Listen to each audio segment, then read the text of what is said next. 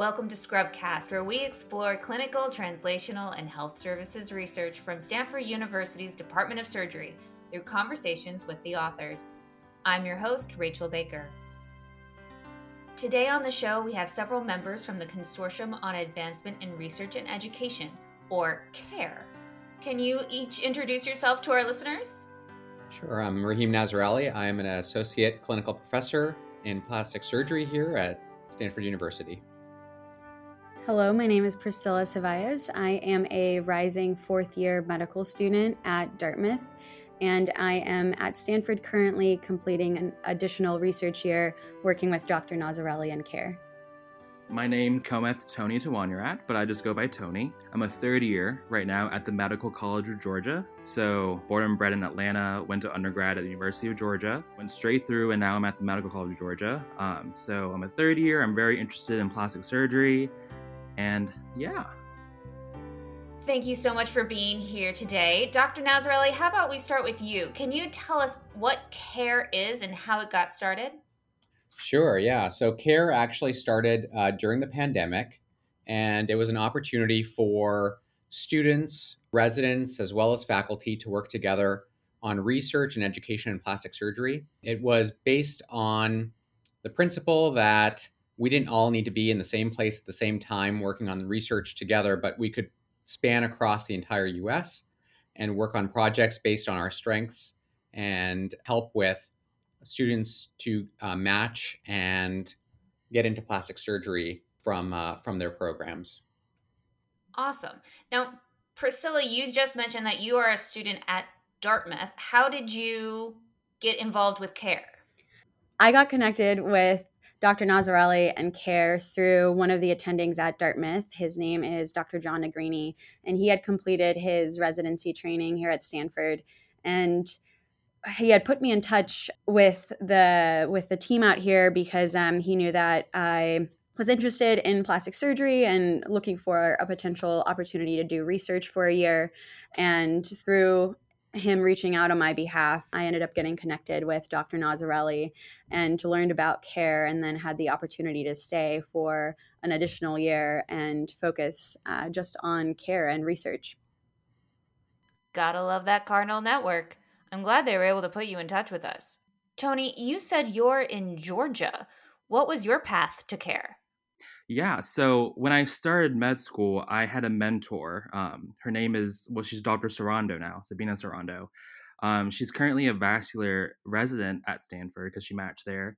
And I was just looking to do a summer research project in plastics, and I was having a hard time getting connected, you know, finding projects and people to talk to. And so I reached out to my mentor, and Sabina connected me with me with Dr. Gordon Lee, um, who's also um, very well known in the Stanford Plastics Department. Glee! I love his email signature. Yeah, and from there, Dr. Gordon Lee, so so nice, so receptive to kind of you know helping me get my footing in the field, and he connected with me uh, with Dr. Nazareli, and since then it was a match made in heaven, and we've been doing research since October 2020. So this was right after the pandemic started, probably like what would that be? Eight months after the pandemic, COVID exactly. destroyed the world it was like eight months after the pandemic. You know, I didn't have my graduation. Aww. Undergrad just ended abruptly, and then two months into med school, here I am with Dr. Nazareli. nice. I mean, that's got to be super hard though to find mentors with COVID going on. For sure, but it was also like nice because you know COVID introduced us to the world of Zoom and Microsoft Teams, and it kind of made our large world into a pretty small one because we can just video chat. Right. Yes. And so that's helped with how you do research with the entire team scattered across the country. Is that right? Yeah. So, one of the advantages I think that has come out of the pandemic is everyone's comfort with um, connecting digitally. And so, part of that process has been various ways that we have been able to connect through Zoom, through Slack, through just in general emails and using Google Sheets and Google Forms. We are all virtual for the most part. There are some opportunities where we do have in person meetings. They're primarily social events where there can be a little bit more of a relaxed conversation around plastic surgery uh, advice and, and um, the opportunity for students and residents as well as faculty to interact.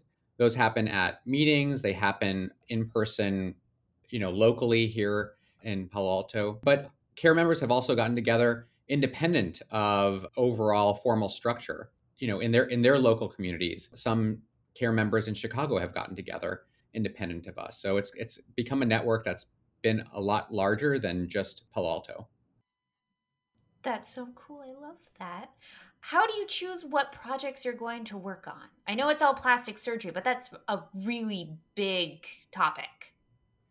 Yeah, I think we have the great benefit of having a lot of different skill sets within care. So, plastics is a very innovative field and there's so many questions still to be asked and answered and we take advantage of all of the various attendings that are involved in care and their interests, and also students asking specific questions and finding different areas of interest that they want to pursue. And and we come up with a research question. Sometimes there's already a research question, and we just need a research team to execute it. And um, so we're we kind of fill in the gaps um, on both. We take question, we form a team, we try to find a good data set to work with, and we bring in people who have the skills to write, who have the skills to do data analysis, who have just more of that uh, the skill to see how this question relates to plastic surgery in general and and that's where we rely on a lot of our residents to kind of help guide the medical students that still don't quite have that understanding of plastic surgery in the hospital day in and day out. And we put together teams that way and, and bring in projects through abstracts all the way um, to publication, hopefully. That's fantastic. I love the mentorship aspect. Uh, what are you working on right now, Priscila? A lot of different projects, actually. So, one of the big ones that I have been focusing a lot of time on has been non syndromic cleft lip and palate. And its association with various environmental and, and non-environmental more social factors. And so um, syndromic you're gonna have to explain that one to me. Yeah so um, there's both cleft lip and palate that happens for genetic reasons okay. and cleft lip and palate that happens for reasons that are non-genetic and still being explored. And so one of our care members put together this great research question this past year looking at cleft lip and palate and air pollution. Her name's Kelsey Krakauer. Uh, so a little shout out to Kelsey, but she's from Oregon and she worked on this project with uh, one of our mentors, Dr. Schechter, here at Stanford. And I helped do some of the data analysis for it. And we kind of took that concept and together with some other attendings who do a lot of the craniofacial surgeries working with cleft lip and palate kids, Dr. Khosla, he was also interested in seeing if there's an association with pesticides. Um, he was seeing a lot of kids with non syndromic cleft lip and palate come from agricultural areas. And so we kind of built upon that work and are now exploring cleft lip and palate associations with pesticide, um, so not just pollution, and then also looking at other environmental factors and things like poverty and social economic status so that yeah but kind of the research there are research opportunities everywhere. So you can do things from burn care and, and wound care to working with cleft lip and palate. It kind of just depends on what questions you're asking.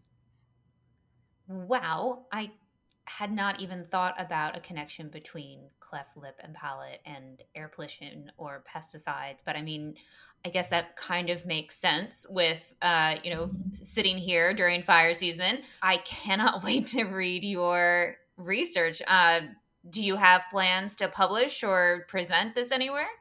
Yeah, absolutely. So we are about to submit the pollution manuscript. So hopefully that will be published soon.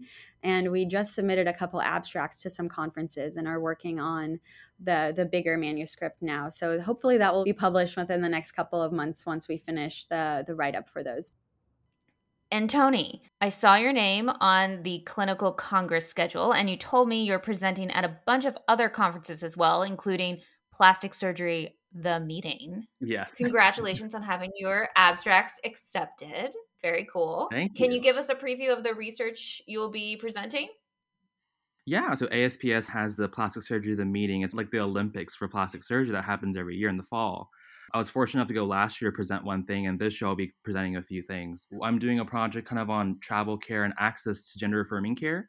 That's also with you know um, our attending Dr. Morrison out in University of Washington with Dr. Nazareli and a couple of the Stanford students who are there. and it's just one project that kind of helps us kind of bring light and start the dialogue to see like how many parts of our country are lacking in being able to offer that kind of care mm-hmm. for individuals who need gender affirming care. So if you can tune in, I know I think PSTM is recording some of these podium presentations, so you can probably catch it and see what, what our findings are. Nice. Um, and other things we're doing. Uh, my good friend Mallory, she had this project on um, connective tissue disorders and how that kind of affects complications mm-hmm. for patients who undergo um, certain breast reconstruction procedures. I think that's also a great project that we're we're sharing with everyone at that meeting.